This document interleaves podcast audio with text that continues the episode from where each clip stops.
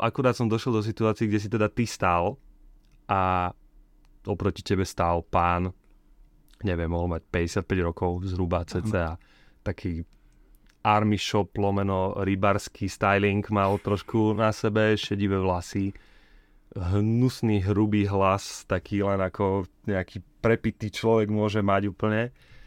A kričí na teba a ty na neho kričíš, že my sme si nepotýkali. Ticho prosím, kamera, beží a akcia.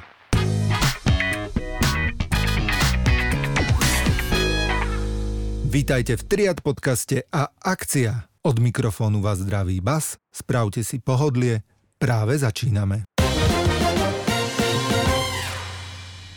Kamaráti, 8. diel podcastu a akcia je konečne tu. Kým uzrel svetlo sveta, ubehlo neuveriteľného pol roka. Za ten čas sa toho veľa zmenilo a môj dnešný host, Adam Nožka, sa okrem iného postavil opäť na podia s jeho milovanou gitarou. V prvom rade je to však skvelý produkčný, s ktorým sme toho v triade už čo to natočili. Rozprávať sa budeme o odbúravaní stresu počas produkcií, o hudbe a nakoniec príde rad aj na šport a vychádzanie z komfortnej zóny, tak poďme na to. Som rád, že je tu. Adam, čau. Ahoj, čau, ďakujem veľmi pekne za pozvanie. Som rád, že sa tu stretávame u nás v triade a že budeme môcť prebrať všetky naše natáčania a že sa o tebe dozvieme aj niečo čo ešte neviem možno ani.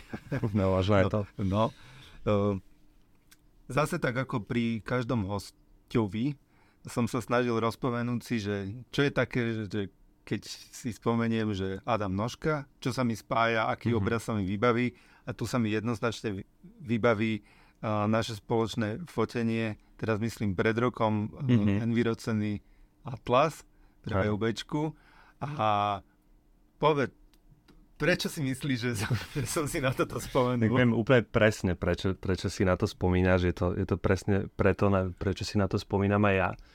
Tam bola taká tá, tá dramatická udalosť trošku ano. na jazere. Áno, no, dramatická udalosť na jazere. Presne. A to bolo vlastne tak, že sme hľadali lokáciu, ktorá tá kampaň bola vlastne zložená z dvoch častí. Áno. To bolo videočasť, ktorú sme točili teda vo vojenských lesoch, tam sme mali takú krásnu lokáciu a točili sme pri vode, potom sme točili v lese a rôzne tie, také tie políčka tam a tieto veci a, a to dopadlo, myslím, úplne super, ano. že to akoby celé, aj tá svetelná atmosféra, tak, tak, bola taká spokojnosť v projekte zo všetkých strán, myslím, no a potom ešte ostávalo teda to fotenie, mm-hmm. aby, sme, aby, aby sme dofotili vlastne nejaký kľúčový vizuál, myslím, že to bol mm-hmm. taký, že žena sa odráža vo vode, no a tak nám to prišlo, že také pekné jazero je tam, mm, myslím, že to je plavecký štvrtok. Tam niekde sme Tam boli. niekde to bolo, mm-hmm. na záhorí. No a play idylická situácia, 6-7 hodín ráno, nedela, myslím, že to bol takto, že Áno, víkend, úplne víkend. ako taký deň, že Pohodička. naozaj, že... Nič by sa nemalo diať. Že nič, nikde, nikto. A tak aj bolo, tak sme prišli na tú lokáciu, tam nikto nikde nebol. Uh, jazero, bolo krásne, počasie vyšlo super, mali sme tam stán, nejaké raňajky a tak ste fotili, všetko prebiehalo ako má, zrazu len si pamätám moment, že ja som bol teda v stáne, som tam nejaké rozpočty počítal alebo čo. A otvoria sa dvere a stojí tam moja produkčná a hovorí, Adam, prosím ťa, musíš prísť, strašný problém, je to taký agresívny pán. A ja, agresívny pán? Kde lándo, Kde? Kde?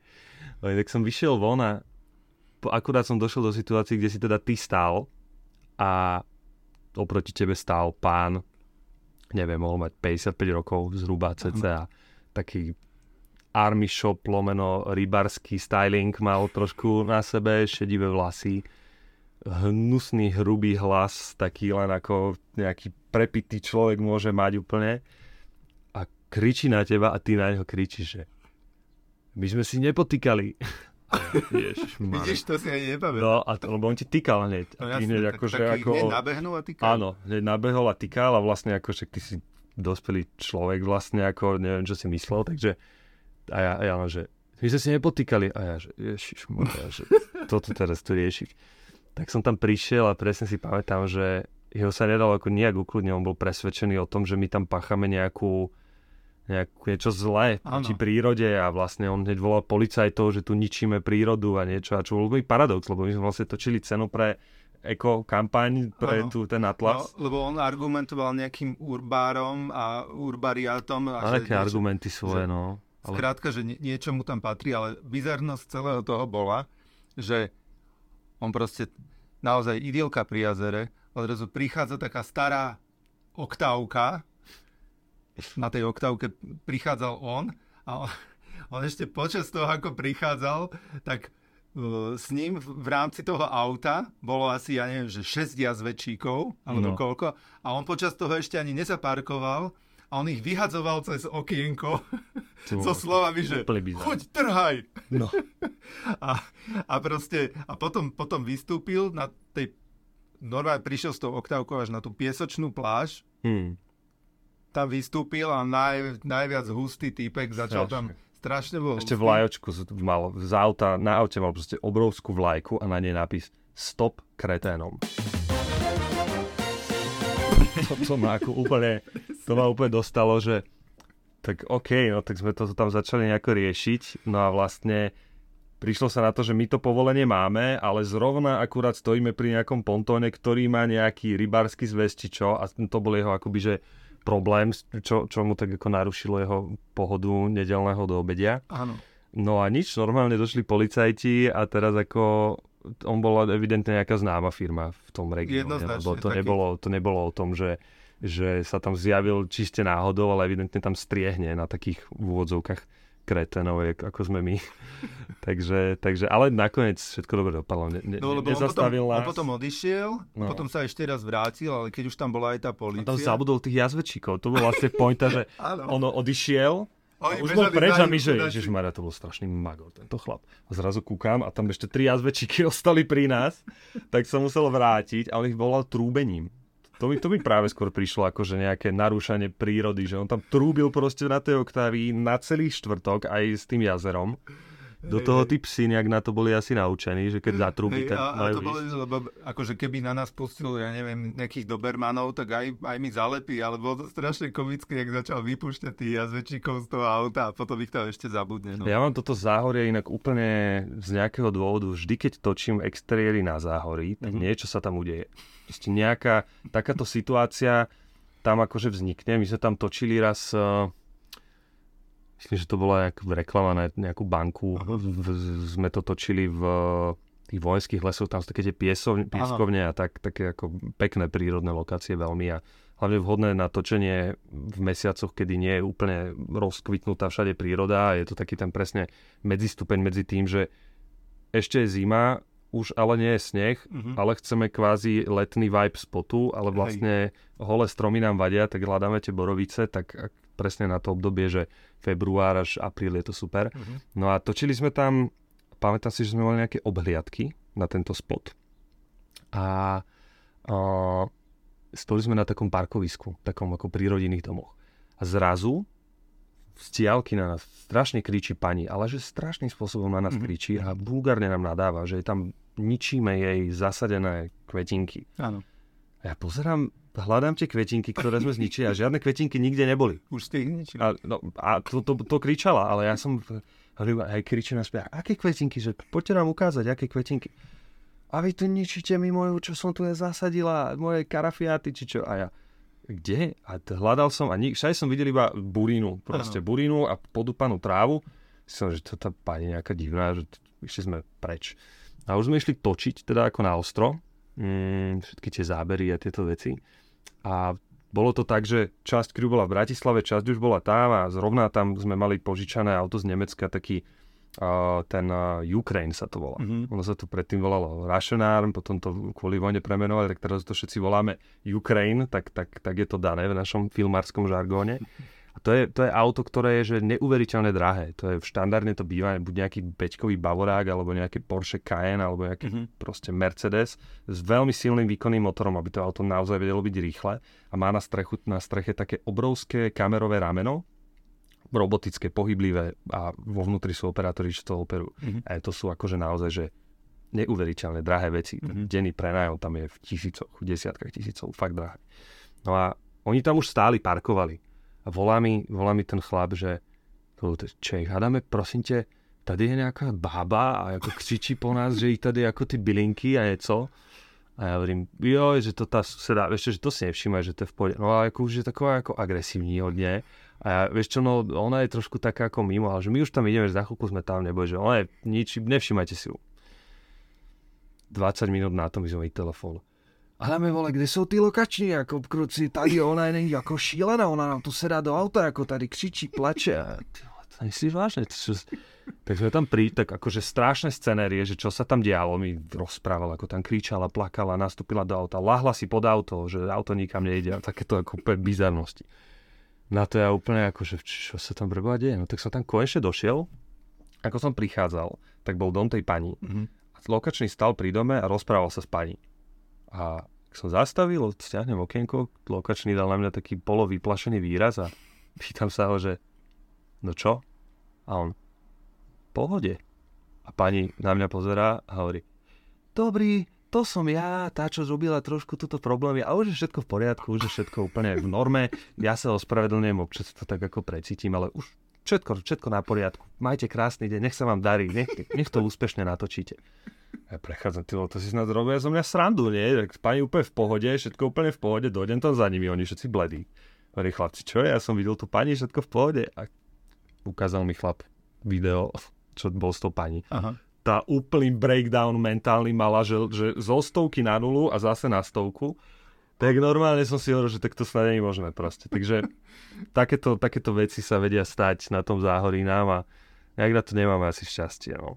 Ale, to, Ale zároveň Točenia. je potom kopec príbehov, ktoré sa dajú takto rozprávať a o, Nezabudneš. Nezabudneš. Nezabudneš. nezabudneš. To- Ale je, že ja mám pocit, že, že toto, že či už ty ako produkčný, alebo presne, že lokačný, tohto musí byť proste na mraky takéhoto niečo. Že, a že to je, to je jedno, že či je človek na záhorí, v Bratislave, proste na východe, v strednom Slovensku, hoci kde aj mimo A Slovenska. tie skúsenosti ich, že oni už presne vedia, že, že ako na tých ľudí, ale že aj, aj ten scenár býva vlastne strašne podobný. Mhm. Zraz sme točili na Sandbergu, tiež to isté, ten istý prípad, mali sme tu zo zahraničia dovezený tento Ukraine, 150 v rýchlosti sa tam naháňali auta proste po podstate tak, tej ceste na ten, nie Sandberg, ale Brausberg. Aha. To je taký ten kopec Mhm, v Rakúsku, mhm, mhm. hneď pri Heimburgu. No a a samozrejme tá cesta musí byť lokapnutá, No, lebo, lebo vlastne uzavretá. Áno. Lebo keď sa ti tam dostane cyklista a ty mu ustrelíš tým ramenom hlavu v 150 tak asi to nebude úplne dobré. Takže na toto sa ako veľmi dbá. A už lokační hlasili, že teda už je tu taký pán a, a náš Eidik, samozrejme pražský Eidik, akože cez to nejde vlak, išiel bomby, nepouštět, nepouštět, točíme, točíme, jedeme, točíme bomby, jedeme bomby. A hovorím, no tak dobré, a zrazu už len lokačný, že sorry, že už sme ho museli pustiť, že už sa to nedá, tak zastavil nakrúcanie a že potom tak ide za vami hore, tak e, zistíte, a ja, no dobré, a čo to je za chlapa, aké má auto, čo, že taký čierny Jaguar, ale myslím, že zistíte, kto to je. Chlap nábehol, my sme tam mali ako zabratý celý ten Brausberg, keď tam boli kamióny so svetlami, s vecami, Áno. cateringové stany, food court zóna ako na festivale, že to nebolo, že štyria chlapci si tam točíme nejaký rap, repový klip, hej, že to bolo naozaj, že 80 člena crew a proste bomby cez celý Brausberg. Chlap autom rovno medzi nás do stredu vystúpil z auta a to ešte, že Slovák vlastne v cudzej krajine, hej, v Rakúsku. To nebolo, že u neho doma alebo na záhrade. Hej. Vystúpil z auta, krk mal asi taký ako ja tu ne, priestor niekde na lakti, úplne nič, žiadny krk. Ale kto tu tomu verí? A ja len, ježišmarja, zase, zase ja. A ja, ja to strašne toto akože, neviem, niekto si myslí, že to ako viem riešiť, lebo ja vždy príjem No ja takým to poko- pokojom, akože No. a keď ten človek kričí, tak úplne proste sa nekričí, ja vás počujem, aj keď rozprávate ako normálnou hlasitosťou, môžeme, sme dospelí ľudia, môžeme sa Mhm, do... A toto nebolo na ten level, to bolo ukážte mi všetky dokumenty, papiere, vieš, a to už potom ťa tak akože aj naštve, že vlastne No si povieš, že kto on je, vieš, akože, No, aby, no, no, no, aby ťa tu cvičil, že či máš, čo máš. Takže, Hej. takže lokačnými sme, sme to uhrali a potom si pamätám tú skúsenosť tých lokačných. On už odišiel so svojou frajerkou si tam pozerať nejaký výhľad a lokačný mi hovorí, že toto pozná, že to je úplne ako z učebnice. Ešte uvidíš, za chvíľku sa vráti a ešte bude chcieť byť kamarát. Mhm. A presne tak aj bolo. Za 10 minút chlap sa vrátil už. No čo tu tučíte? Hej, hej, že hej, reklamu, hej, hej, dobre, dobre, tá kamera, čo, to, to, mm, Škoda? Hej, hej, Škoda, to sú dobré auto, hej, hej, to sú dobré auto, Česk, Česko, dobré auto, hej, hej. A dobre, dobre, tak to točíte, hej, mhm. A už, už chcel byť akože, vieš, už chcel byť akože friendly. Ale 10 minút dozadu explózia emócií, vieš, že Takže tak, no, ako ľudia sa ti veľa, no, tí lokační to majú veselé. Čiže nie si taký kľúďac, akože vo vnútri by si mu najradšej jednu? Nie, nie, nie, ja toto ne, nie, nemám toto ja v povahe. Nie, ja som skôr taký, akože keď eskalujú tie emócie, tak ako u mňa, u mňa to skôr prepína do toho rácia. Že, že ja vidím akoby problém a snažím sa vidieť riešenie.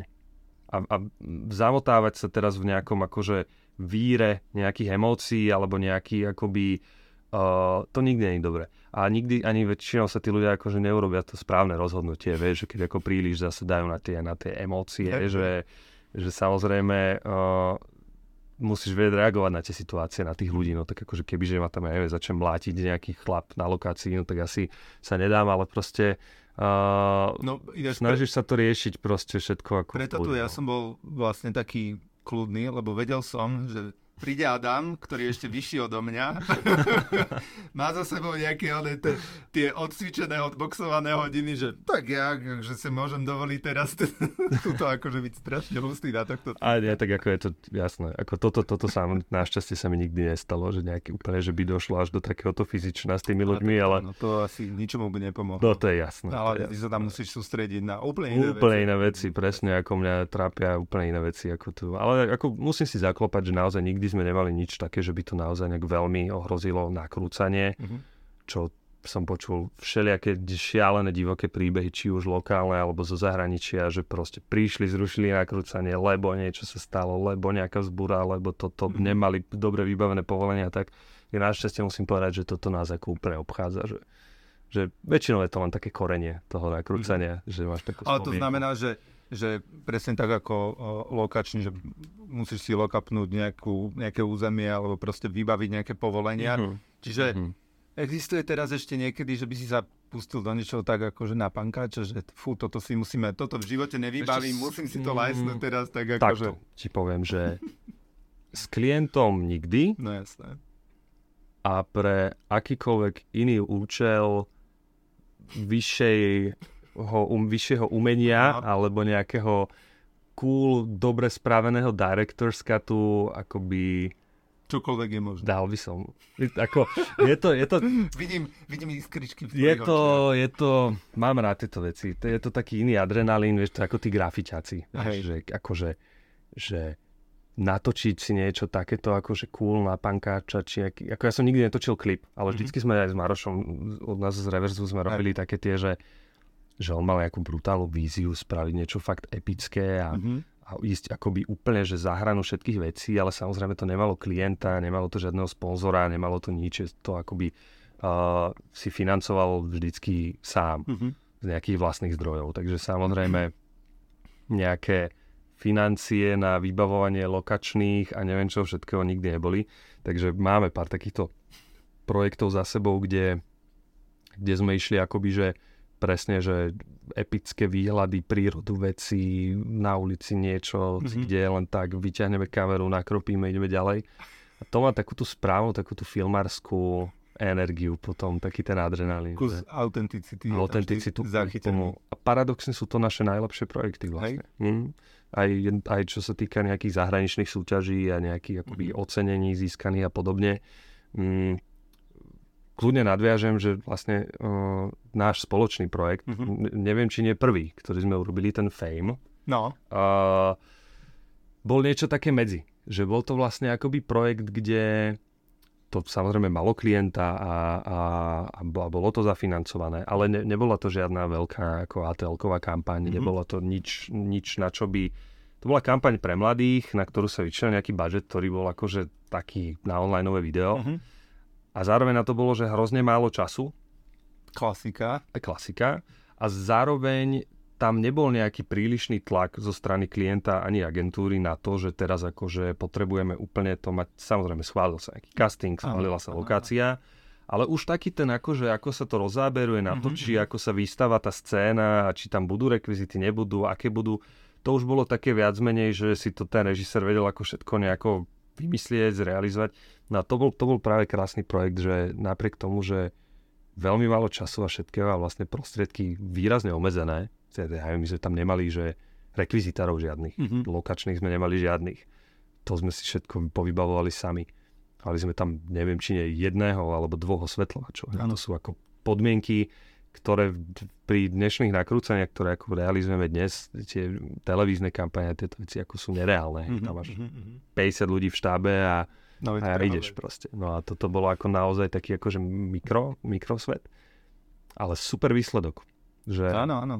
Malo to taký ten drive takého niečo. Samozrejme, lokáciu sme mali vybavenú, ale tak s tou pani riaditeľkou veľmi zlatou. To sa niekde v Piešťanoch? Piešťanský dom umenia sa to myslím volalo. To bol taký ako kvázi kultúra. Pekný priestor. Veľmi pekný, veľmi pekný. Práve to, to, to bolo akože alfa omega mať priestor, ktorý už ako je dobrý a len ho, len ho nejak nasvietime a, Hej. bude to dobré.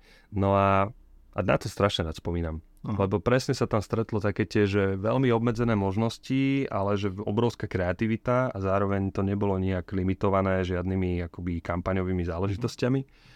Takže, takže na to, na to... A ty to máš ako, ako produkčný, lebo že Uh-huh. že niekto to má možno rád také um, akože dopredu jasne dané, rozpísané, všetko uh-huh. zohnané, nemôže sa nič stať, alebo v kontraste k tomuto je práve, že tá voľnosť, možno aj tá produkčná, hej, že, že niečo, niečo je dané, ale strašne veľa toho daného nie je a je to ako keby že na, na tebe a samozrejme na režisérovi, že Vieš čo, mm, nie, nie je úplne veľký priestor na to nejako vymýšľať mm-hmm. um, už na tom placi. Mm-hmm. Že ja to mám tak, že naozaj um, pred každou produkciou, a takto to mám úplne od začiatku, ja nemám žiadnu produkčnú školu, mm-hmm. ja mhm. nemám žiadnu akoby, že uh, nejaký background, že teraz by som študoval niekde a robil v televízii a postupne ja som mm-hmm. proste ako tak nejak zvláštne k tomu celému prišiel a ja som relatívne už vo veľmi malom nízkom veku, som mal neviem, 18, 19 alebo tak, som akoby veľké projekty dostal mm-hmm. na plecia a neboli to akoby uh, filmové projekty alebo, alebo reklamné, boli to eventové projekty, ale, ale napriek tomu, hej, je to mm-hmm. proste produkcia, je to, no, tie, tie princípy sú úplne rovnaké, mm-hmm. proste telefonuješ, mailuješ a riešiš. Takže mm, ja to vnímam tak, a už vtedy som to tak vnímal, že úloha moja ako producenta alebo ako produkčného je likvidovať stres ktorý to je vzniká. definícia. Pretože to je moja zásadná otázka, že vždycky sa zamyslím nad tým, že idem niečo točiť, idem niečo robiť a poviem si, čo stresuje toho klienta? Hej. Že nebude mať dobrý casting, alebo že uh, nebude dobre fungovať nakrúcanie, ako má, že sa to nestihne všetko natočiť. OK, toto sú nejaké... Čo stresuje toho režiséra? že príliš sa mu bude kecať do nejakého, alebo že nebude mať, do, alebo že sa to nestihne, alebo že kam. Čo stresuje kameramana. Mm-hmm. Že tam bude chyba nejaký káblik v kamere, že mu neprídu tie objektívy, ktoré si objednal, že neprídu tie svetla, ktoré si objednal. A takto, keď si to vlastne rozložíš, tak zistíš, že čo tých všetkých ľudí stresuje. A pokiaľ a po... toto všetko nevyriešiš, každú jednu vec, tak to nebude dobre. Lebo pokiaľ bude nejaký hej, faktor, ktorý tam... Hej, pokiaľ naozaj nepodchytíš všetky kábliky a všetky procesy a, a všetky kostýmy a, a, a, a tak, aby bol každý v tom absolútnom svojom kľude, mm-hmm. tak vždy to bude spôsobovať stres a to je vlastne to, čo ja ako producent nechcem. Ja nechcem, aby ľudia mali stres. Ja nechcem, aby bolo nejaké napätie. Ja nechcem, aby bol nervózny klient, alebo agentúra, alebo režisér, alebo herci, alebo... Ja viem, že tí ľudia chcú nikto to nemá rád ten stres, hej, každý chce mať normálne pracovné podmienky, nikto nechce, aby boli veľké nadčasy. Mm. Takže všetko toto prispôsobuješ tomu, aby si úplne eliminoval ten stres. A to je vlastne to, čo riešiš aj na tých punkových nakrúcaniach, mm. hej, že, že napriek tomu, že to je ako úplný punk, a dlho som tak už netočil, tak ty, tieto veci to poriešené vždy má. Hej. To je, koľko ľudí si mal najviac na sete? Niekedy. Ja neviem, takto z hlavy okolo stovky asi. Mm-hmm okolo stovky si myslím. Každý jeden z nich má svoj požiadavky. Každý má svoj stres. Každý, Každý má svoj aj ten, aj ten runner, ktorého úloha je tam proste akože pomáhať s čím sa dá, aj, aj on má svoj stres, aby potrebuje vedieť, kde má kedy byť, čo má kedy spraviť. Vieš, ano. každý jeden ten človek má nie, niečo svoje. Takže ty vlastne eliminuješ toto A to je taký, že akože krok číslo jedna, že, že musíš poriešiť stres všetkých ľudí. Mhm. A potom krok číslo dva, to už ako tomu sa venujem už teraz, že, že tak pridaná hodnota, že ako im to urobíš príjemným. Že to môže byť napríklad, že myslíš na veci typu tak celý deň budú točiť na nejakom rozpálenom placi, hej, Hej. vonku je 40 stupňov, strašná horúčava, od rána tam budú od východu slnka bušiť, všetkým bude teplo bez tak bukníme na obed nejakú proste klimatizovanú reštauráciu, kde Aha. si každý proste ako trošku odfúkne, odpočinie, dá si tam nejaké to jedlo, vieš. Že akože najedli by sa aj na sete, ale Áno, takto je to tá áno, pridaná. ale- hej? Ale asi im lepšie padne toto. Mhm. A asi už potom, keď zase po obede sa vrátia na ten plác a, a budú zase v tej horúčave točiť, poviem 3 hodiny, tak asi tak poďme nakúpiť. Bazénik by Ne, šikoval. bazénik úplne, ale poďme nakúpiť, že nanuky, hej. Áno. A že každému dáš do ruky nanuk, a to je to ako blbosť, je to strašne malá vec, ale hrozne ti to ako Áno. spríjemní, vieš, celý ten proces, Áno. celý ten deň. Že vlastne to je to, že ako ja vnímam tú prácu. Že Mhm, mhm. riešiš stres a potom sa snažíš to robiť akoby, aby to aj bolo Mhm. nejakým spôsobom pre tých ľudí zvládnutelné. Hej, hej. Lebo je to extrémne ťažká práca. To, si Hej. ako, to musíš aj ty poznať, že No mne to príde ako ťažká práca, hlavne pre, pre teba alebo pre produkčných, že ten myslí proste, že na zilión vecí naraz, áno, áno, áno. vieš, a, a, a že ja neviem, či by som sa ja napríklad dobrovoľne vystavoval takémuto stresu. že všetkým iným odbúram stres, ale ja som úplne, že klpko nervov. Áno, to takto úplne zase, musíš mať na to asi povahu, Asi. že nie je, to, nie je to úplne pre každého. Že veľa ľudí je takých, že a, majú všetky predpoklady, treba na toto robiť tú prácu dobre, a, ale proste ako napríklad, že ten stres sami nevedia. A to, a to je o tom, že, že aj ja ten stres niekde ventilujem, hej, že sa to nie je o tom, že teraz ja riešim problémy 100 ľudí a, a nikto neriešite moje, hej, Mhm, že to je mhm. práve naopak, že musíš, musíš si aj ty vedieť sám, akože nastaviť tie veci, ale keď máš jasnú predstavu, že ako chceš, aby to celé fungovalo, Mhm. a komunikuješ s tými ľuďmi a komunikuješ priamo a na rovinu a úprimne, Hej, tak, tak ako veľa, veľa toho stresu sa aj zbavíš. Hej, hej. Strašne sa mi páči, že už pomaly neviem, 25 minút nahrávame a vôbec nejdeme podľa mojich poznámok. Pardon, ja som Ale si nie. ako tak prečítal, nie, ale... to je práve, že super, lebo, lebo diskusia plinie, ale te, teraz akože trošku to zvrátim a, a chvíľku, chvíľku sa tuto zaborím do toho, že čo tu mám napísané. Poď, poď. A uh, by ma tak zaujímalo, to čo sa tiež pýtam každého, keďže sa to volá, že a akcia, Uh-huh. no a to je, to je taký ten povel, ktorý ty musíš veľmi dobre poznať Uh-huh. a že každý, kto má nejakú úlohu na tom sete, to vníma trošku inak. Uh-huh. Ty keď zaznie táto veta, tak čo si povieš vtedy, alebo že čo, čo to s tebou spraví? Uh, ja som nad tým veľa rozmýšľal, že čo to vlastne so mnou robilo. Vždy niečo iné. Hej. No. Vždy, každý ten set je iný, každá tá situácia je iná. Úplne iné pocity z toho máš, keď, sa to, keď počuješ A akcia ráno a úplne iné, keď už večer. Hej. Ale vo všeobecnosti spokojnosť. Že sa to deje? Že sa točí. Mhm. Lebo vie to neznieť, vie to neznieť a znamená to, že sa niečo rieši. Mhm. Buď sa prestavuje scéna, alebo sa presvedcuje scéna, alebo sa klient ešte nerozhodol, aký kostým chce, alebo sa čaká na niečo, vieš, že vie to neznieť a keď to neznie, to je problém. Mhm. To je, že... Že Keď to znie, to znamená, že o, Spokojnosť. o, o jedno škrtnutie záberu v shootingboarde sa blíži k Sa tomu, blíži. že sa pravdepodobne udeje jedného, jednej hodiny. Mhm, A takže spokojnosť, spokojnosť. Keď sa točí, tak je dobré. No. Väčšinou, väčšinou my točíme veci, kde máš naozaj že veľa tých záberov za ten deň. Málo kedy máme ten luxus toho, že si povieš, ah, tak dneska točíme 12 hodín, tak natočíme 3 zábery. Aj Väčšinou- toto máš nejak zmapované, že koľko rea- tak, takéto klasické točenie, však to je aj obmedzené nejak o, tým, že čo zvládnu ľudia, nejak, koľko 12 hodín sa môže? 12 hodín je natáčací deň, Áno. jedna hodina musí byť obedová pauza. Áno, Na Slovensku je to máš 60 11 hodín. minút, v Čechách tak 45 minút. Hej, Hej, hej, Češi sú trošku takí ako, popredu. takí pracovitejší. No sú skôr domov. Ale skrátka, že máš nejak uh, rozdelený ten deň na Mhm. toto časové pásmo. Koľko sa dá stihnúť záberov za jeden, taký, Akože- tak akože komfortne? zvládli sme už šialenosti. Úplne. No. A je to ťažko na to odpovedať, lebo je záber, je scéna, ktorá si vyžaduje naozaj trojhodinovú prestavbu a prípravu a tým v, tako, v takomto ponímaní by si naozaj, by sa dalo povedať, že stihneš jeden záber za 3 hodiny alebo za 4. A sú naozaj sety, kde naozaj len chytíš tú kameru, otočíš ju a urobíš záber a urobíš ich 3 za 20 minút. Hej.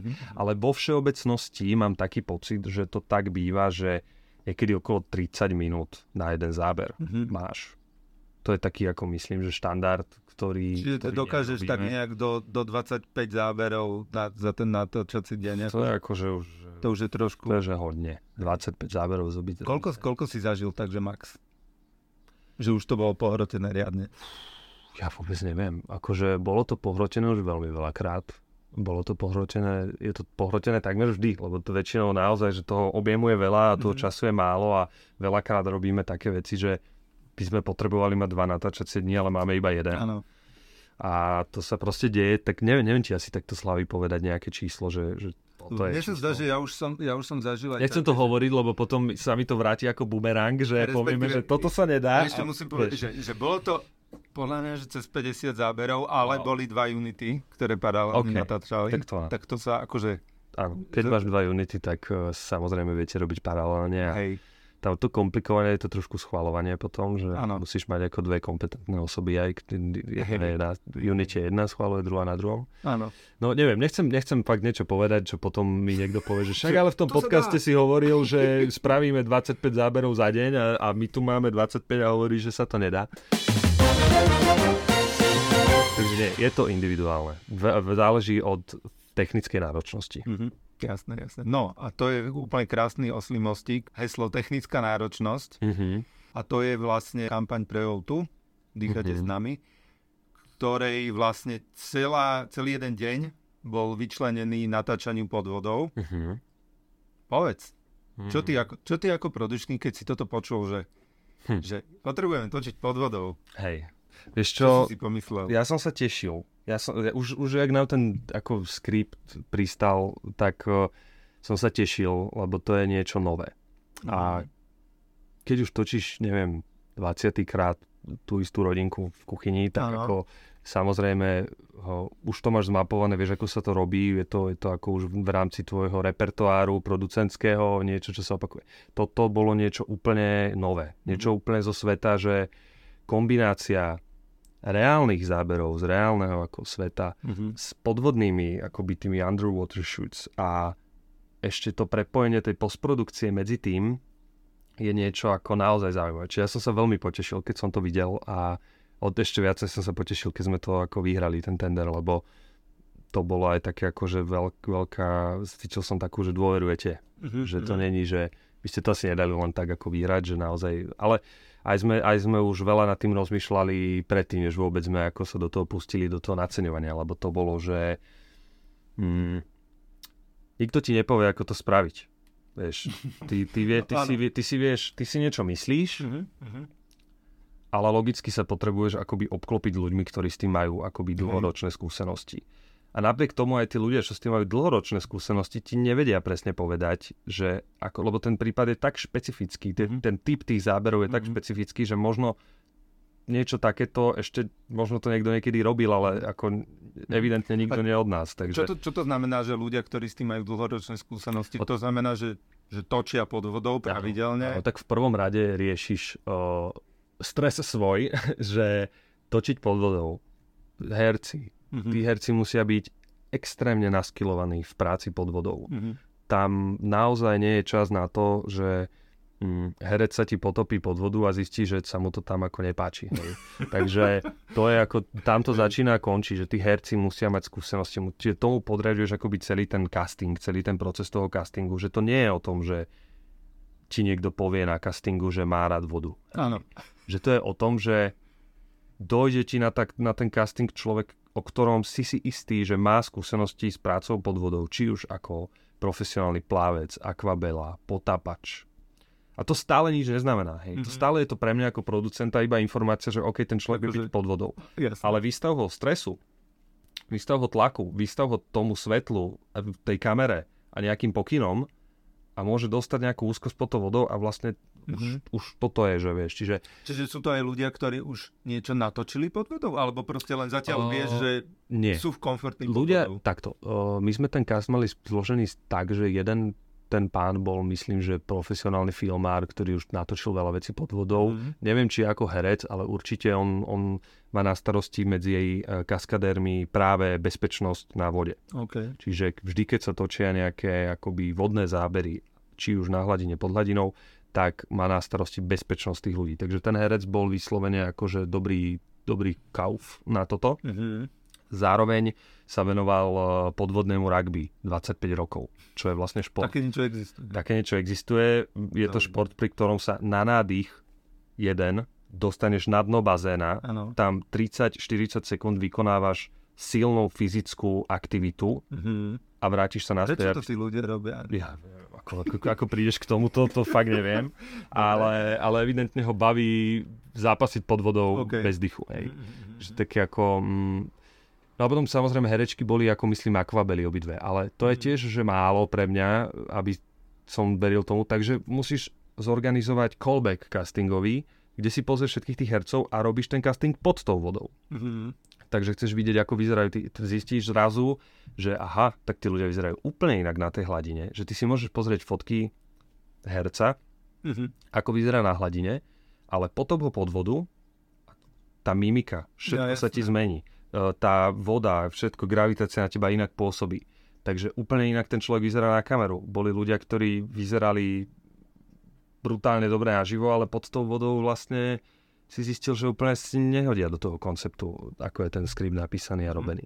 Takže toto bolo tiež, toto bola časť. Potom už keď sú aj vykastovaní herci, tak sme ďalší tréning zorganizovali pod tou vodou. Čiže naozaj toto, toto bolo podchytené tak, že tí ľudia boli trikrát pod vodou už s potápačmi predtým, než vôbec sa začalo natočilo- točenie. Mhm, mhm, mhm. Lebo ako môj najväčší strach bol z toho, že ten herec dostane nejakú paniku počas toho šútu a sa zatne a proste nepôjde. Mhm. Ja som toto zistil, keď som bol v tej jaskyni mŕtvych netopierov, tuto na Slovensku, čo je taká ako celkom vyhrotená jaskyňa, kde sa robí ten trekking, alebo tak nejak sa to volá, to sú Mhm. ako horolezci v jaskyni. Áno. A tam príjmajú iba jaskyniarov, ktoré tam príjmajú iba ľudí, ktorí majú horolezecké skúsenosti. A tie trasy sú nejak očíslované, no a hovorili mi tí, tí sprievodci, že tu mali žensku, ktorá bola profesionálna horolezkynia. Mhm. Že naozaj v tej hore bola na veľa rôznych výšlapov, výjad, toto proste profesionálna horolezkynia. Ale v momente, ak sa dostala do tej jaskyne Mhm, a vlastne mala robiť tú istú činnosť iba v jaskyni, mhm. tak normálne sa tak sekla, že ju normálne záchranná akcia museli vyťahovať z tej jaskyne. A ja som na toto celý čas práve myslel, že ty vole, že to, že to môže byť aj profesionálne, neviem aký, ale že zrazu sa ostane v tej situácii, že zrazu úplne nejak všetko inak a Mhm. nemusí to sadnúť. No. Takže fakt sme si na to dali veľký pozor. No a potom tie technické veci, že hm, tá kamera sa pod tou vodou úplne inak musí hýbať. Musíš tam mať tým proste filmárov, potápačov, ktorí s tým vedia robiť. Ináč to znamená, uh, že kameraman bol nad vodou, ale len Áno. čisto len rámeno. Kameraman bol nad vodou a mal kamerového operátora a Mhm. kamerových technikov, ktorí s tou kamerou akoby pracovali. Mhm. No a potom sme tam mali ďalší tým ako keby grip lomeno rigging, ktorý, ktorý vyrobili custom proste rameno s úchytom na toho herca. Celý deň boli v tom bazéne, čo inak ako chalani klobúk dole, že, že ja idem na hodinu si zaplávať do vody a už vidím, že až som taký premočený a keď oni tam 12 hodín v tej vode, tak musel byť veľká obeta veľká obeta. Takže títo vlastne mali potom na starosti to, že tí herci ako boli položení na tej hladine, tak ich ponárali, vynárali. To celé sa kombinuje s tým, že musíš mať x variant toho oblečenia akoby rovnakých, lebo Mhm. mm-hmm. vyjdú z tej vody mokrí, ty musíš vysušiť. Uh, vlasy usušiť, make-up znova a znova pod vodu. Vieš, že to bolo také ako... Ale strašne som zároveň spokojný s tým, že ako to dopadlo.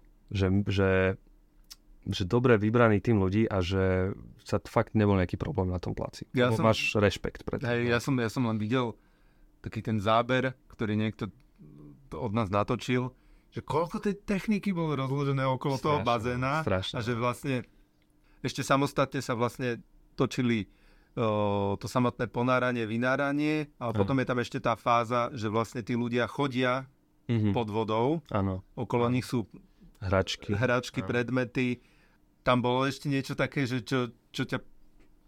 prekvapilo, čo ste museli domyslieť? Čo, čo, Vieš čo, veľa, veľa vecí. Tam, ako iš, tam v momente, keď sa začneš nad tým zamýšľať, tak ti to príde ako veľmi jednoduché, že však nejaké hračky dáš do vody, Mhm. ale že oni musia byť v nejakej pozícii, tú pozíciu musíš byť schopný kontrolovať, Mhm. kde ju máš, hej, aby si tú scénu nejako vystaval. Čiže zase to je o tom, že na nejakých nylónových lánkach. Teraz ten herec, keď tam má byť a okolo neho má byť samé nylonové lánka s hračkami, zase problém. Čo keď sa do toho zamotá, vieš, že uh, prekvapilo ma napríklad veľmi, že tie knihy. My sme mali celú scénu vymyslenú o tom, že budú proste knihy plávať okolo jedny herečky. Áno.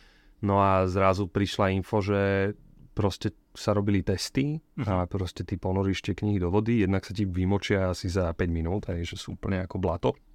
Ale čo je väčší problém, že púšťajú farbu. A to, to bolo akoby od začiatku taká akože alfa omega, že či technika, či kostýmy, či ľudia, všetko muselo byť otestované, aby nepúšťalo farbu do toho bazénu. Pretože ty tam oblečeš herečku, ponoríš ju do vody, jej to pustí nejakú farbu, zakalíš si bazén a si dotočil. Mhm. A už nevybavíš iný bazén, proste, že sa presunieme, vieš. Takže a práve toto nás ani akože Ani nenapadlo. bazén že- nevypustíš, aby si nie, no tak tie milión litrov vody asi ťažko. No. Takže všetko muselo byť ako 100% čisté. A toto nás práve vôbec nenapadlo, že tie knihy vedia takto farbiť. Hej. Mhm. Takže No jak ste, to- jak ste toto vyriešili? vytlačili sa proste umelé knihy. Mhm. Normálne sa vytlačili akoby v 3D tlačiarni nejaké návrhy a potom tie knihy, tie strany jednotlivé a nejak sa to zviazalo, že to vyzeralo ako reálna kniha. Mhm. Aj keď ako keby si to príliš detailne skúmal, tak je, sam, samozrejme vidíš, že to je normálna kniha, ale uh, malo, mali sme to tak tak poriešené. Takže, takže tak, no bolo to ako... A hlavne, vieš, to sú všetko, to už sú také príjemné starosti, toto. Hej. Keď riešiš, že knihu, aby nepúšťala farbu. Ale to uvedomenie si toho, že ty dávaš hercov 4 metre pod hladinou, že tá bezpečnosť u nás... 4 metre boli podľa Mhm. Že tá bezpečnosť u nás bola fakt ako na prvom mieste.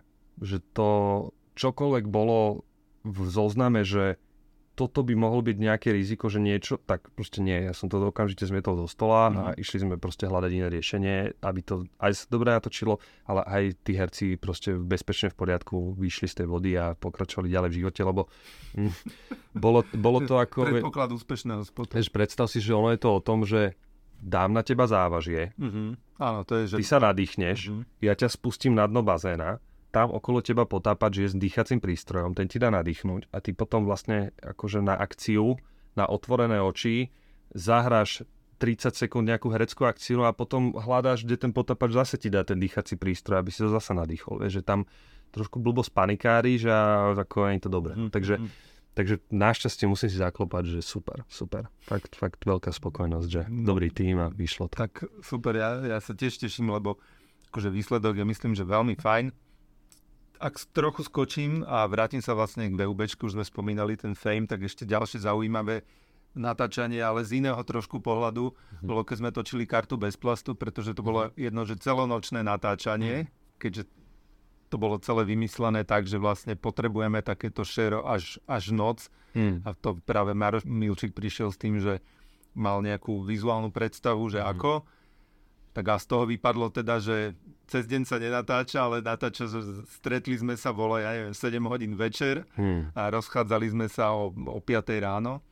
To bolo pre teba, to, v, čom je toto akože špecifické, alebo mo, možno iné a ešte sme v botanickej záhrade. To bolo Klasika. Proste uh, nočka. Celé. Mhm. Ako pre mňa úplne najhoršie. Ja milujem byť cez deň hore v noci spať a, a to ti naruší úplne biorytmus. Čiže ty sa musíš ako... A ja, pre mňa to bolo ešte dvojnásobené tým, že som deň predtým dotočil trojdňovú globálnu Škodovku s francúzským režisérom Jamesom Cottonom, čo bol mega veľký náročný projekt. A v podstate neodpočinutý z toho som sa jeden deň ako tak dal dokopy a hneď nočka, takže nočka, zase riešiš. Ľudia unavení, takže káva musí byť dobrá, ale dobrá káva, vieš, nie je nejaká toto, ale že tí ľudia fakt energetiaky, toto, dobré jedlo, zase také veci riešiš v hlave.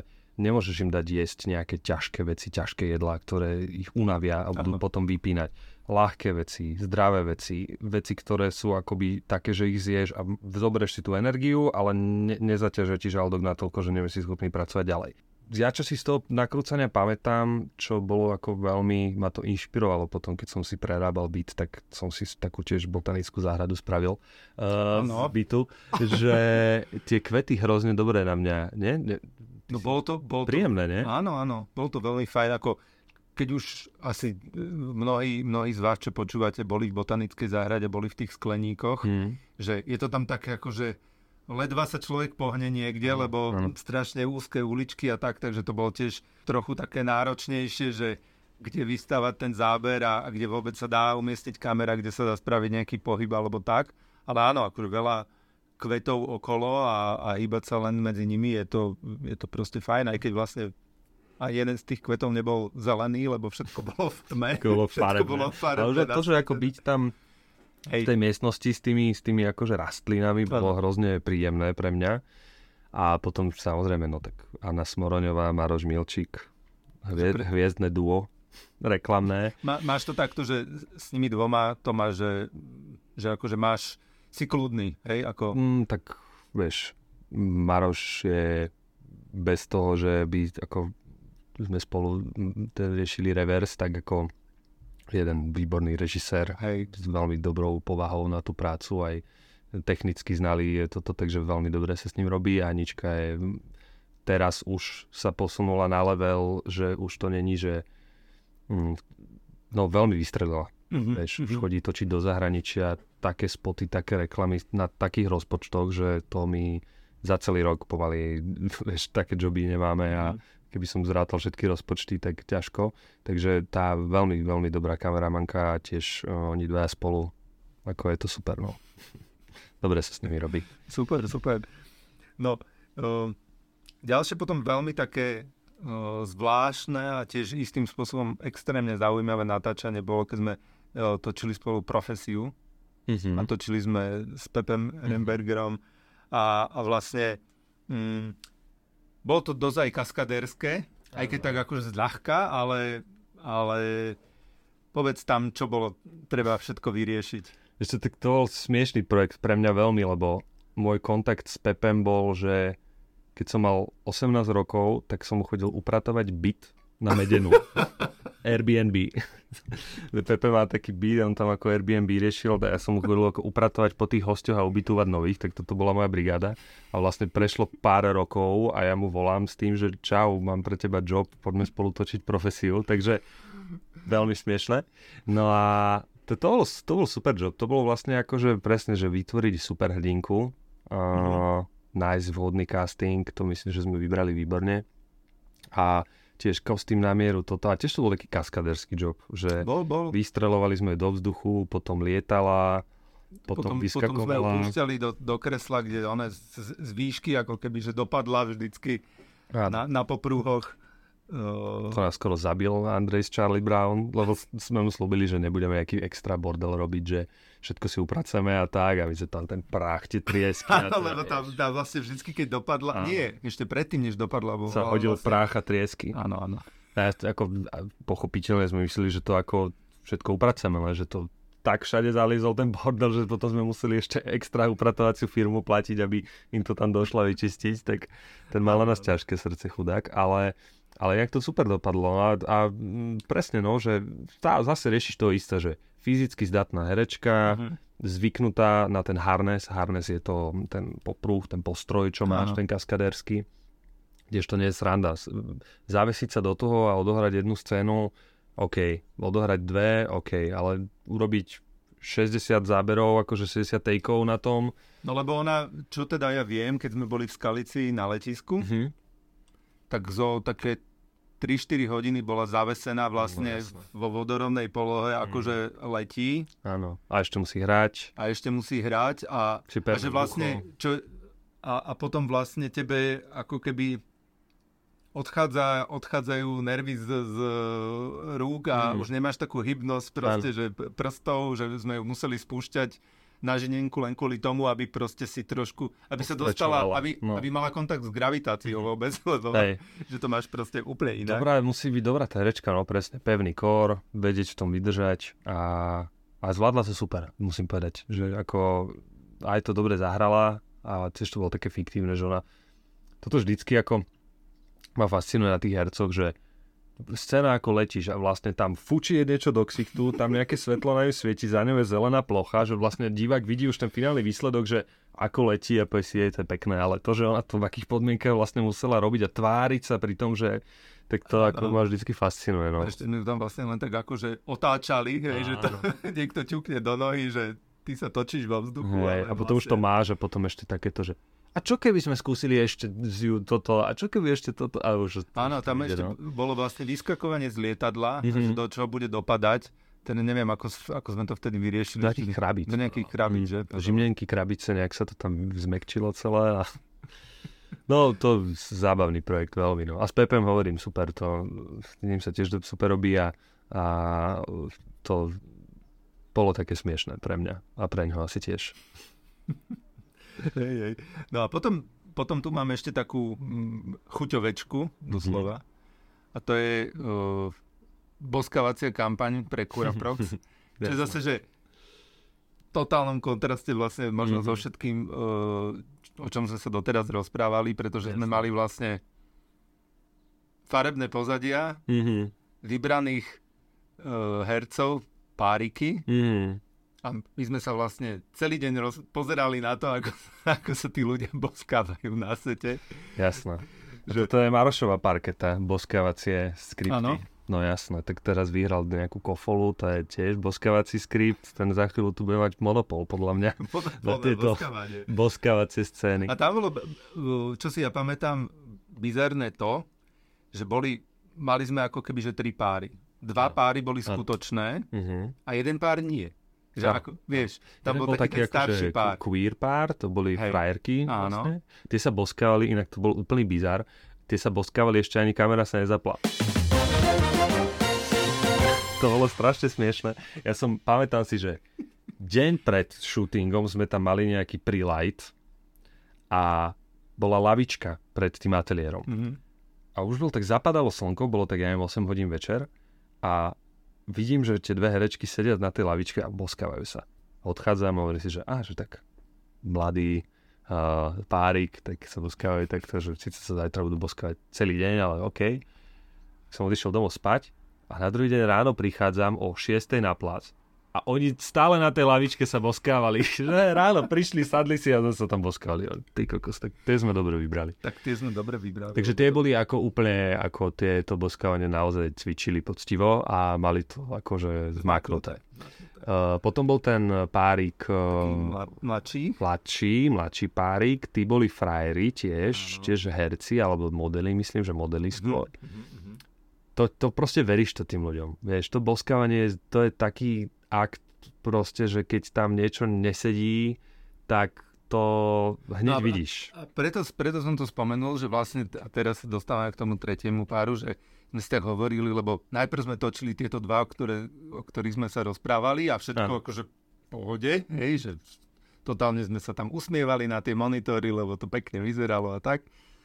No a, a potom, že, že ako to bude vyzerať pri týchto, ktorí reálni pár nie sú. Mm. Že, že som mal trošku takú obavu a myslím, že tam potom aj Maroš akože, popracoval na tom, že, že trošku sa tam aj akože navodila nejaká atmosféra, nejaká hudbička, nejaká, áno, že, áno. A, a ani sme ich nejak strašne akože ne, nenutili do toho, aby proste hneď začali teraz najväčšie boskavačky na svete. Mm-hmm a že mám pocit, že oni sa tak postupne dostávali k tomu. Tak a že museli nakoniec... sa trošku navnímať. A, vieš, hej, hej, ako... no a že, že, že, hej, že to bolo, čo vtedy sa dá robiť? Alebo že na čo sa vtedy ty spoliehaš? Tak vieš, najdôležitejšie je to, aby tí herci podľa mňa boli s tým OK. Mm-hmm. Ak jeden chce a ten druhý moc nie, tak to tam proste mm. bude awkward, proste vždy, hej. hej. Ale presne ako to, ja si myslím, že, že Maroš toto má zmaknuté úplne, presne, všetci von, nech tam Áno. nie sú čumilovia proste, čo tam to ešte nebodá nejaké komentáre, dačo, to vôbec, odchod, mm-hmm. nech tam je kameraman, uh, kameraman, režisér a nikto iný. Scéna je nasvietená, hudba hrá, sú tam len tí herci, On si to tam zmal. Aby mali proste totálny komfort. Pocit nejakej intimity, aj keď je to akože bizarné sa baviť o nejakom pocite intimity, keď tam Vo si veľkom v štúdiu. štúdiu, kde na teba pražia lampy a týpek ti rozpráva, čo máš robiť. Ale presne, čo najviac asi navodiť pocit intimity, Maroš má playlisty, myslím, že zmaknuté, takže presne vedel, akože let's get it on a to, to tam išlo. A tak, asi takto nejak, no. Ale tí herci to zachránili samozrejme, tak oni boli, tá pani tiež bola nejaká veľmi skúsená herečka. Áno. Ten pán, oni dokonca neboli ani Slováci, oni myslím, že z Čiech prišli a mali veľa skúseností, no. Si pamätám, tá pani bola taká vtipná, akože no, ako bo, líbaceom, ako s tým som sa dlho nelíbala. no, tak, že to, to zopakujete, no. Takže tak, no. Áno, áno. No, mm, možno, že asi sme v skratke, ani neúplne v skratke prešli tie najzásadnejšie točenia, čo sme mali, ale možno že teraz ešte tak na záver, na záver no. Môžeme sa porozprávať trošku akože o tebe ako osobe, Hm. že čo napríklad ľudia ťa poznajú, vždycky zavoláš, riešiš na placi a tak. Čo sa deje, keď zrovna netočíš? Mm, Lebo ja viem. Trochu. hm. Čo sa deje, keď zrovna netočím? Žijem život. Ja milujem život. milujem, nie som ten typ toho psychotického workoholika, Mhm. mm-hmm. ktorý akoby doma sedí a, a nič iné nerieši, len prácu. Mm. Takže naozaj, ja už akoby čím som aj starší, tak si to naozaj zadelujem, že čas, kedy som tam pre tú prácu a kedy som 100% v tom Mhm. A čas, kedy 100% v tom nie som. Mhm, A, a, a žijem a, robím. A, No ja viem, ja viem také dve ingrediencie, ty mi možno Mhm. povieš ďalšie, ktoré akože spadajú do tohto kastlíku, že mi- mimo tvojho Mhm. pracovného života, a to je hudba. Mhm, tak to je veľký, veľký argument. Hudba mm, vlastne istým spôsobom veľmi profesionálne. Mm, no. No, Dalo by sa o vieš. polemizovať, ale No a to tak oproti mne určite. to je možné. Ja si doma zahrám svoje štyri akordy na gitare a Hej. som spokojný.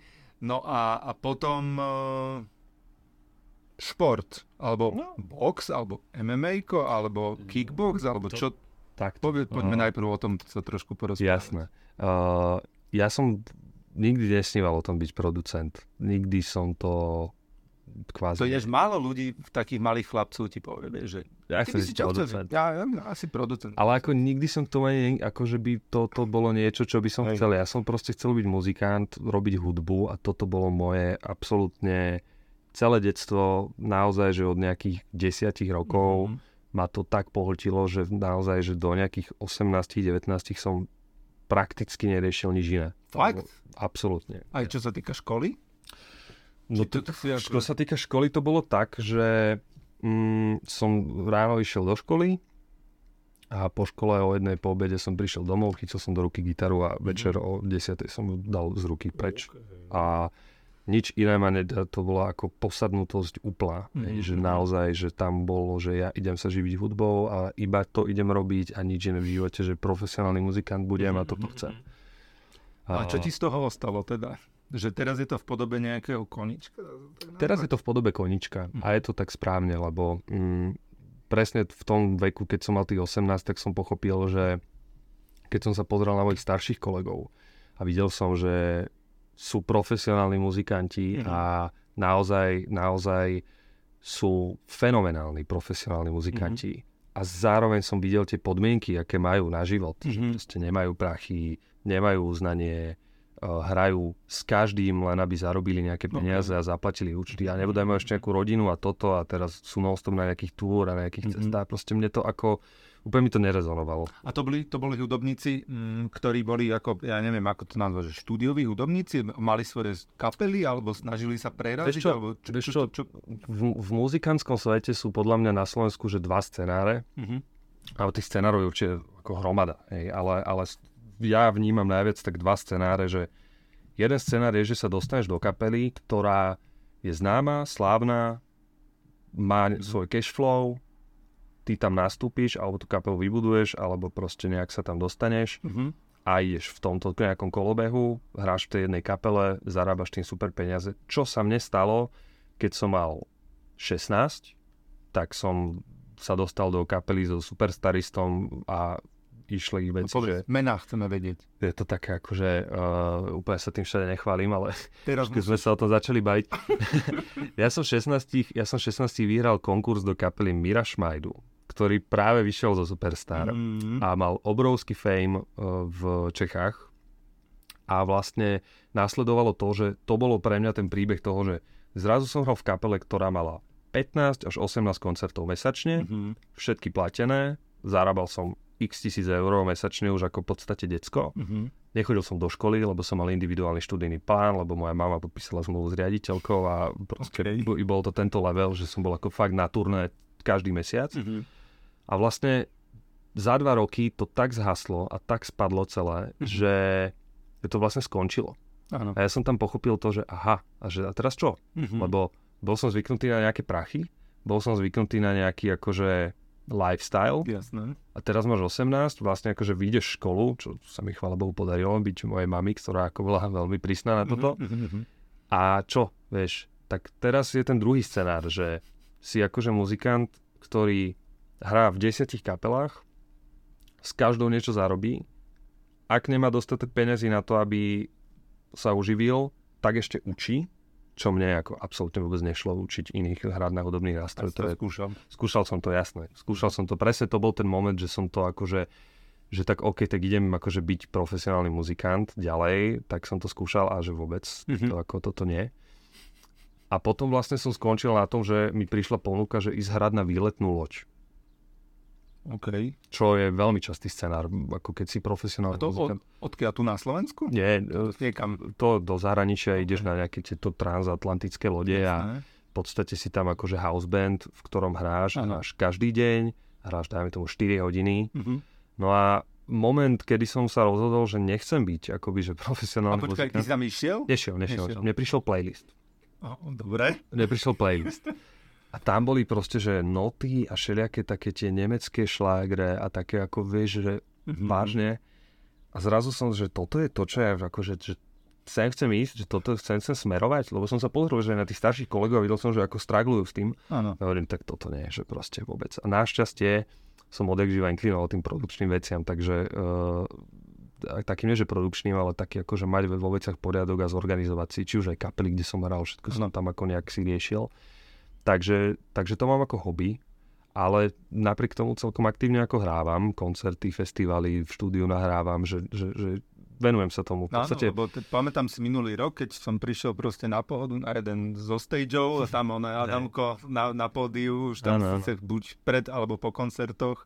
O, teraz, o, teraz si bol na turné, nie? Si mi hovoril, Áno, že sme áno. nemohli nahrať skôr ten, lebo si bol na turné. Ne? No, to dá, je to možné. Ja aj podcast sme nemohli nahrať. Áno, Áno. Áno, áno, áno. E, S Támarou Kramarovou teraz hrajem tak naj, najviac, najaktívnejšie. A ty teraz o, hráš aký nástroj? Si multiinstrumentalista? Ja hrám teraz na bicie. na bicie. Ja som potom To prešiel sa, z gitary. ako, ako prechádza z gitary na bicie? Prirodzene? Ešte mňa, mňa táto skúsenosť s tým Mírom Šmajdom tak akoby nejak ani nie na vedomej úrovni, ale skôr na nejakej podvedomej ma to tak zasiahlo, Mhm. že vlastne jak dokážeš mať to, čo si sníval o tom celý život a ako sa ti to vie celé kvôli niečomu rozpadnúť Mhm. úplne zo sekundy na sekundu a zrazu to nemáš, že ja som potreboval nejakú zmenu. A práve tie bicie boli pre mňa touto zmenou, že to zrazu bolo niečo nové, niečo, kde sa viem zase posúvať, zase Mhm. začať od nuly. A ty, čiže ty, je to tak, hej? Že ty si začínal od nuly. Mhm, Čiže no, proste, že, Nikto ma to nenaučil. Akože, no ale že, že nemal si v, v 16 potrebu hrať na bicie. nie, nie, nie, vôbec. Ja som mal potrebu hrať na gitaru a bol som úplne, že tvrdo som išiel po tomto a vyslovene som proste mal potrebu to niečo zmeniť. Takže som prešiel na, teda tie, na tie bicie a venoval som sa potom od tých 18 tých bicí, s tými ostali doteraz. Mm. A teraz sa mi zrovna rysuje ešte ďalšia hudobná uh, aktivita, kto, ktorej zatiaľ, zatiaľ o tom nechcem hovoriť. Je to, je to také, že možno už v čase, keď vyjde ten podcast, už to bude, ale, ale je to také vo vývoji a to by som sa zase vrátil ku gitare. Mm. Takže, takže ako stále, No, a stále, to- a to stále to znamená- mám. No, že...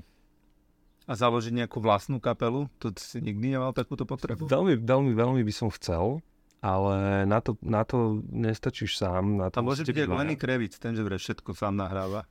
To, to mňa, ja som dielný človek. Ja mám rád, keď ste Jasne, partia. tak energia áno, nachodí. áno, keď ja mám rád, keď ste partia a keď spolu tvoríte. Ja milujem tvor, pr- proces tej tvorby. Mhm. Čiže by som strašne chcel nejakú akože vlastnú kapelu, že s niekým. Ale na to potrebuješ vlastne, ako človek ako ja, ktorý je skôr ako doprovodný typ, Mhm. potrebuješ mať na to proste toho lídra, Mhm. toho speváka, kto vie tú hudbu napísať a ako a to zatiaľ ako som, že by som úplne také, také objavil niekoho, tak zatiaľ sa mi to ako nestalo. Mhm. Takže Takže kapela ešte môže byť.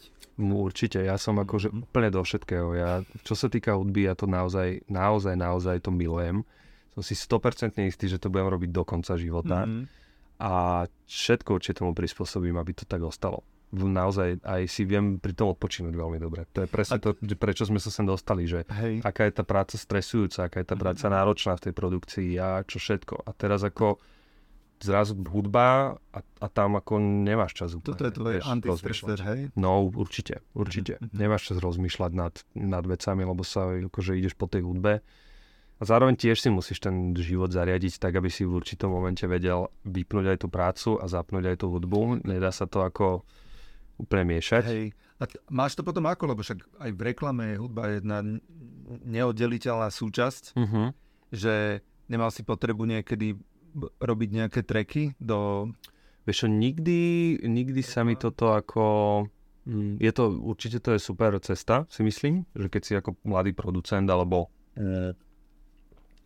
že robíš ako hudbu, Mhm. tak je to priestor, kde si vieš zarobiť celkom slušné peniaze na to, aby si potom mohol mm, Mhm. si robiť nejaké svoje vlastné projekty a veci, lebo peniaze potrebujú všetci a na to, aby prežili a v hudbe je to o to ťažšie, že to je ako umelecká sféra na Slovensku, takže mm, viacej, ma, viacej ma akože baví tie peniaze si zarobiť v tej produkcii, Mhm. ako producentskou činnosťou a, a nemiešať, vôbec nemiešať nejaké, nejaké akože financie a to, že som uh, hudba. Mhm. Nebyť na tom závislý. Akože ja nehrám zadarmo, mám za to normálne honoráre a ako každý iný muzikant, s ktorým hrám, ale je tam veľký rozdiel v tom, že chalani, s ktorými hrám, sa tým živia, sú Mhm. profi a ja či to... Čiže ty si jediný v tej vlastne kapele teraz s Tamarou napríklad, Áno. ktorý má... má akože- nejaký, takýto akože mimo, Hlavný mimo job, hudobný mimo job. no. Hej, hej.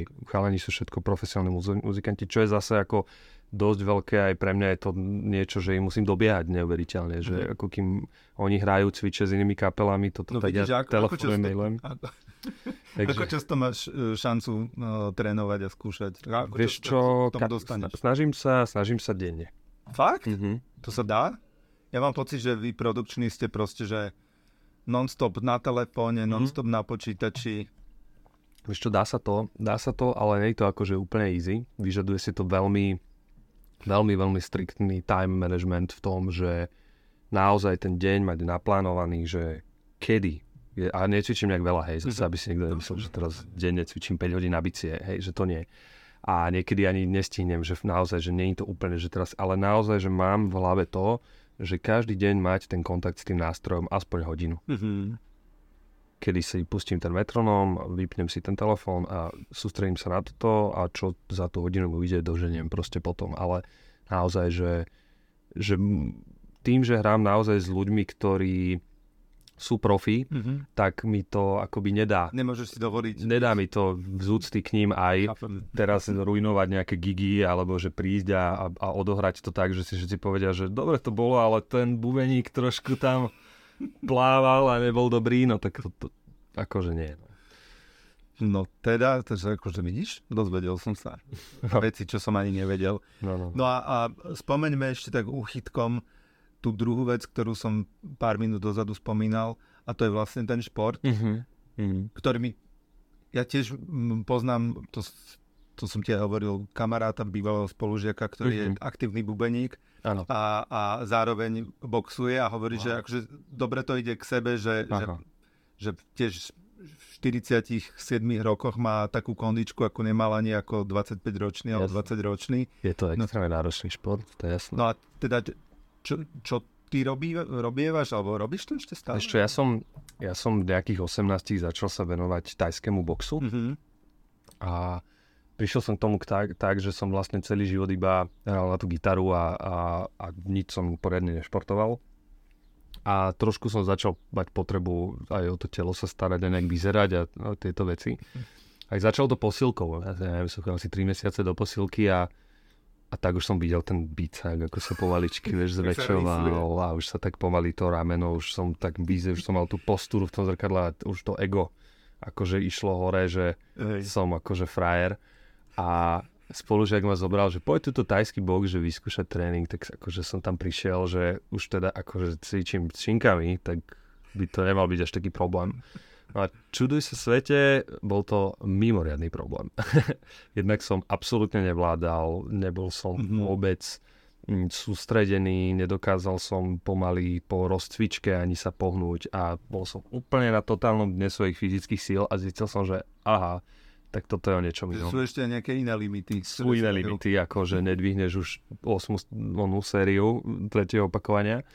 Tak, e, tak to, mne sa to zapáčilo. A mm, zapáčilo sa mi to prostredie uh, v tom zmysle, že hrozne to bolo ešte v tom čase také akoby mm, demonizované, že bojové športy, mm-hmm. že to mhm. sú sami náckovia a samé násilie a to není a tam mhm. si ublížiš a toto.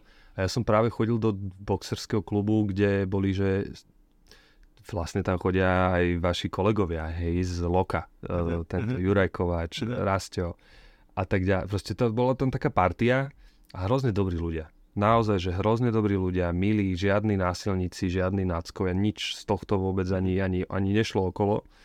A mňa to začalo baviť. A tak som trénoval, trénoval viac, viac a proste ako v rámci toho športového naplnenia to splnilo ten účel aj toho, že ja nie som konfliktný typ, ja nie som konfrontačný typ a presne ako sme sa aj bavili na začiatku, že uh, keď uh, tam som prišiel do tvojho konfliktu s tým pánom no. uh, stop kretenom, tak, uh, tak som tam neprišiel ho akože zmlátiť, hej. Skôr som sa chcel s ním ako dohodnúť a uzavrieť to ako v miery.